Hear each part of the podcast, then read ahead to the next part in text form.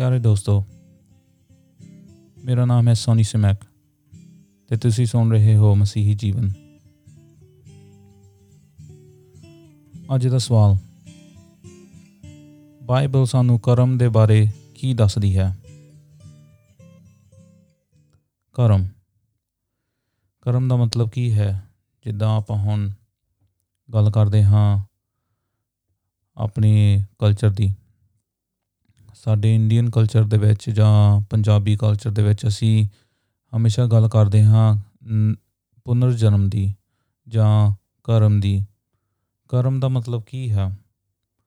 ਹੁਣ ਜਿਹੜੇ ਕਈ ਜਿਹੜੇ ਵਿਦਵਾਨ ਹਨ, ਪ੍ਰੀਸਟ ਹਨ ਜਾਂ ਕਈ ਪੰਡਿਤ ਹਨ ਜਾਂ ਕੋਈ ਵੀ ਇਨਸਾਨ ਹੈ ਜੋ ਕਿ ਇਦਾਂ ਦੇ ਕਈ ਇਨਸਾਨ ਹਨ ਜੋ ਕਿ ਵਿਸ਼ਵਾਸ ਰੱਖਦੇ ਹਨ ਕਿ ਸਾਡਾ ਜਨਮ ਜਿਹੜਾ ਹੈ ਮਰ ਕੇ ਫੇਰ ਹੋ ਜਾਂਦਾ ਹੈ।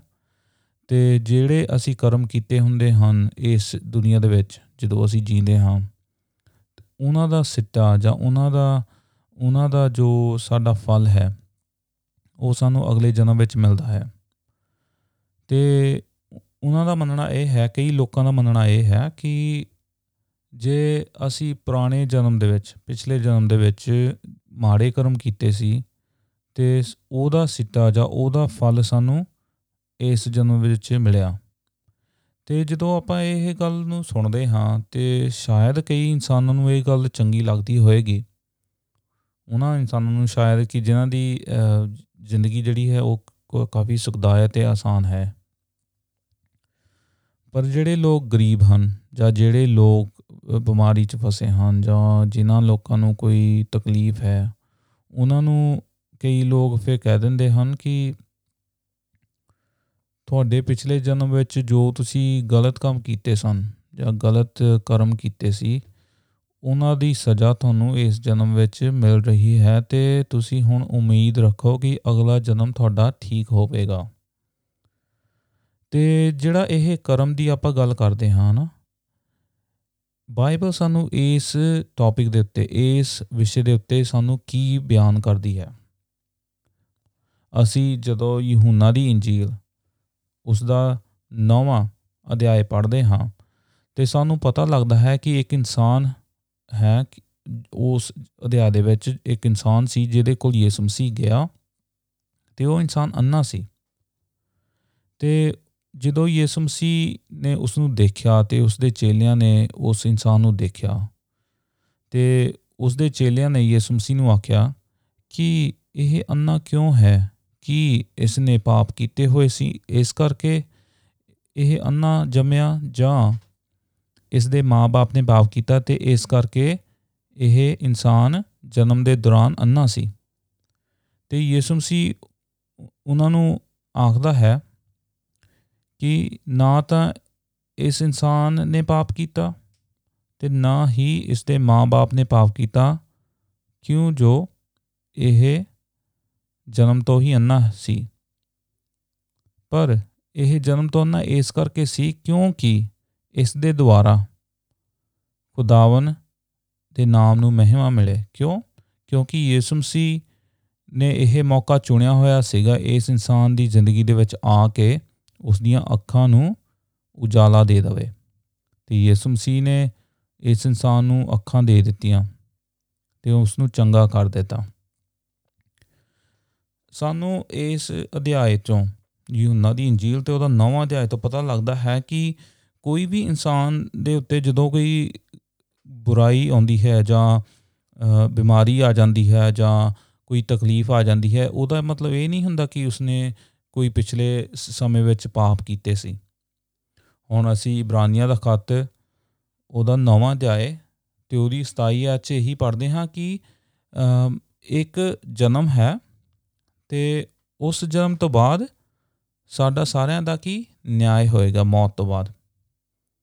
ਬਾਈਬਲ ਸਾਨੂੰ ਕਦੀ ਨਹੀਂ ਆਖਦੀ ਕਿ ਪਿਛਲੇ ਸਮੇਂ ਵਿੱਚ ਤੁਸੀਂ ਇਦਾਂ ਕੀਤਾ ਸੀਗਾ ਤੇ ਇਸ ਕਰਕੇ ਤੁਹਾਨੂੰ ਹੁਣ ਇਸ ਜ਼ਿੰਦਗੀ ਦੇ ਵਿੱਚ ਤੁਹਾਨੂੰ ਉਹਦਾ ਫਲ ਇਦਾਂ ਮਿਲਦਾ ਹੈ। ਕੋਈ ਪੁਨਰ ਜਨਮ ਨਹੀਂ ਹੈ ਤੇ ਨਾ ਹੀ ਕੋਈ ਪੁਰਾਣਾ ਜਨਮ ਹੈ। ਜੋ ਅਸੀਂ ਕਰਦੇ ਹਾਂ, ਜੋ ਅਸੀਂ ਦੇਖਦੇ ਹਾਂ, ਉਹ ਸਿਰਫ ਏਸੀ ਜਨਮ ਦੇ ਵਿੱਚ ਹੁੰਦਾ ਹੈ। ਕਿਉਂਕਿ ਪਰਮੇਸ਼ਵਰ ਖੁਦ ਆਪ ਕਹਿੰਦਾ ਹੈ ਕਿ ਕੋਈ ਵੀ ਇਨਸਾਨ ਜੋ ਜੰਮਦਾ ਹੈ, ਉਹ ਮੌਤ ਤੋਂ ਬਾਅਦ ਪਰਮੇਸ਼ਰ ਨੂੰ ਮਿਲਦਾ ਹੈ। ਤੇ ਪੁਨਰ ਜਨਮ ਦੀ ਤਾਂ ਗੱਲ ਖਤਮ ਹੀ ਹੋ ਗਈ ਫਿਰ, ਹਨਾ? ਤੇ ਅਸੀਂ ਜਦੋਂ ਇਸ ਗੱਲ ਬਾਰੇ ਸੋਚਦੇ ਹਾਂ, ਕਰਮ, ਜੇ ਤੁਹਾਡੇ ਕਰਮ ਚੰਗੇ ਹਨ, ਤੇ ਤੁਹਾਡਾ ਪੁਨਰ ਜਨਮ ਚੰਗੀ ਜਗ੍ਹਾ ਤੇ, ਚੰਗੀ ਫੈਮਿਲੀ ਵਿੱਚ, ਚੰਗੇ ਪਰਿਵਾਰ ਵਿੱਚ ਹੋਵੇਗਾ। ਇਦਾਂ ਕਈ ਲੋਕਾਂ ਦਾ ਮੰਨਣਾ ਹੈ, ਪਰ ਇਹ ਇੱਕ ਗਲਤ ਸੋਚ ਹੈ। ਤੇ ਕਈ ਇਨਸਾਨ ਜਿਹੜਾ ਕਰਮ ਦੀ ਗੱਲ ਕਰਦੇ ਹਾਂ, ਹੁਣ ਆਪਾਂ ਆਪਣੇ ਕਲਚਰ ਦੀ ਵੀ ਗੱਲ ਕਰ ਲਈਏ, ਹੁਣ ਇੱਕ ਇਨਸਾਨ ਜੋ ਅਮੀਰ ਹੈ, ਉਦਾਹਰਨ ਦੇ ਤੌਰ ਤੇ ਮੈਂ ਇਹ ਗੱਲ ਕਰਦਾ ਹਾਂ, ਕਈ ਲੋਕ ਵੱਡੇ ਵੱਡੇ ਘਰਾਂ 'ਚ ਰਹਿੰਦੇ ਹਨ, ਅਮੀਰ ਹਨ ਤੇ ਉਹ ਗਰੀਬ ਲੋਕਾਂ ਵੱਲ ਦੇਖਣਾ ਪਸੰਦ ਨਹੀਂ ਕਰਦੇ। ਤੇ ਉਹ ਕਹਿੰਦੇ ਹਨ ਕਿ ਉਹ ਗਰੀਬ ਇਨਸਾਨ ਦਾ ਕਰਮ ਉਹ ਹੈ ਕਿ ਸੜਕ ਉੱਤੇ ਸੌਂ ਰਿਹਾ ਹੈ, ਜਾਂ ਭੀਖ ਮੰਗ ਰਿਹਾ ਹੈ, ਜਾਂ ਸਲਮ ਏਰੀਆ ਦੇ ਵਿੱਚ ਰਹਿ ਰਿਹਾ ਹੈ, ਉਹ ਉਹਦਾ ਕਰਮ ਹੈ। ਇਸ ਕਰਕੇ ਮੈਨੂੰ ਉਹਦੇ ਤੇ ਦਇਆ ਕਰਨ ਦੀ ਲੋੜ ਨਹੀਂ ਹੈ। ਤੇ ਇੱਕ ਜਿਹੜਾ ਅਮੀਰ ਇਨਸਾਨ ਹੈ, ਉਹ ਫੇ ਕਹਿੰਦਾ ਹੈ ਕਿ ਮੇਰਾ ਕਰਮ ਇਹ ਹੈ ਕਿ ਮੈਂ ਜੋ ਪਿਛਲੇ ਚੰਗੇ ਕੰਮ ਕੀਤੇ ਪਿਛਲੀ ਪਿਛਲੇ ਜਨਮ ਦੇ ਵਿੱਚ, ਉਹਦੇ ਕਰਕੇ ਉਹਦਾ ਫਲ ਮੈਨੂੰ ਇਸ ਜ਼ਿੰਦਗੀ ਦੇ ਵਿੱਚ ਮਿਲ ਰਿਹਾ ਹੈ। ਆਪਾਂ ਹੁਣ ਜਦੋਂ ਦੇਖਦੇ ਹਾਂ, ਪੁਨਰ ਜਨਮ ਦੀ ਗੱਲ ਕਰੀਏ ਜਾਂ ਕੋਈ ਕਰਮ ਦੀ ਗੱਲ ਕਰੀਏ, ਇਹ ਐਕਚੁਅਲੀ ਗੱਲਾਂ ਸੱਚੀਆਂ ਨਹੀਂ ਹਨ। ਇਹ ਲੋਕਾਂ ਦੀਆਂ ਬਣਾਈਆਂ ਹੋਈਆਂ ਗੱਲਾਂ ਹਨ ਤੇ ਕਈ ਲੋਕ ਇਹਨਾਂ ਵਿੱਚ ਫਸ ਜਾਂਦੇ ਹਨ ਤੇ ਉਹਨਾਂ ਨੂੰ ਲੱਗਦਾ ਹੈ ਕਿ ਹਾਂ, ਵਾਕਈ ਹੀ ਇਹ ਗੱਲ ਸੱਚ ਹੈ। ਸੱਚ ਉਹਨਾਂ ਨੂੰ ਇਸ ਕਰਕੇ ਲੱਗਦੀ ਹੈ ਕਿਉਂਕਿ ਉਹਨਾਂ ਨੂੰ ਹੁਣ ਕੋਈ ਕੰਮ ਕਰਨ ਦੀ ਲੋੜ ਨਹੀਂ ਹੈ। ਕਿਸੇ ਇਨਸਾਨ ਦੀ ਹੈਲਪ ਕਰਨ ਦੀ ਲੋੜ ਨਹੀਂ ਹੈ।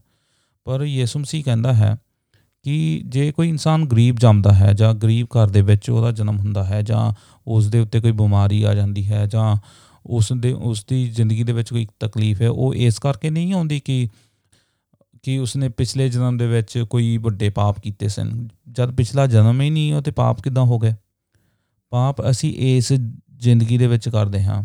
ਸਾਨੂੰ ਬਾਈਬਲ ਦੱਸਦੀ ਹੈ ਕਿ ਆਦਮ ਤੇ ਹਵਾ ਦੇ ਪਾਪ ਕਰਨ ਦੇ ਕਰਕੇ ਸਾਡੇ ਉੱਤੇ ਸਜ਼ਾ ਦਾ ਹੁਕਮ ਆ ਗਿਆ ਤੇ ਇਹ ਜਿਹੜੀ ਧਰਤੀ ਹੈ, ਉਹ ਵੀ ਪਾਪ ਦੇ ਵਿੱਚ ਡਿੱਗ ਗਈ।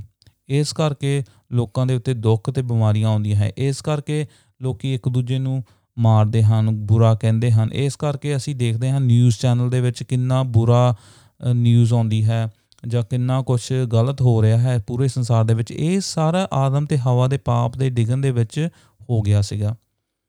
ਤੇ ਉਸ ਦਾ ਜਿਹੜਾ ਇੱਕ ਆਪਾਂ ਦੇਖਦੇ ਹਾਂ ਜੋ ਜਿਹੜਾ ਕਿ ਉਸ ਦਾ ਇੱਕ ਉਪਾਏ ਉਸ ਨੂੰ ਉਸ ਦਾ ਉਹ ਗੱਲ ਪਾਪ ਦੇ ਡਿਗਣ ਦੇ ਕਰਕੇ ਜੋ ਕੁਝ ਬੁਰਾ ਹੋਇਆ ਉਸ ਨੂੰ ਸੁਧਾਰਨ ਦੇ ਲਈ ਹੀ ਯਿਸੂ ਮਸੀਹ ਇਸ ਸੰਸਾਰ ਦੇ ਵਿੱਚ ਆਇਆ ਤੇ ਉਸ ਨੇ ਸਾਡੇ ਪਾਪਾਂ ਨੂੰ ਆਪਣੇ ਉੱਤੇ ਲੈ ਲਿਆ ਤੇ ਉਹ ਮਸੀਹ ਉਹ ਮਸੀਹ ਸਲੀਬ ਤੇ ਮਾਰਿਆ ਗਿਆ ਤੇ ਤੀਜੇ ਦਿਨ ਉਹ ਜਿੰਦਾ ਹੋ ਗਿਆ ਤੇ ਹੁਣ ਉਹਦੇ ਜਿੰਦਾ ਹੋ ਜਾਣ ਕਰਕੇ ਸਾਡੇ ਉੱਤੇ ਕੀ ਚੰਗਿਆਈ ਆ ਜਾਂਦੀ ਹੈ।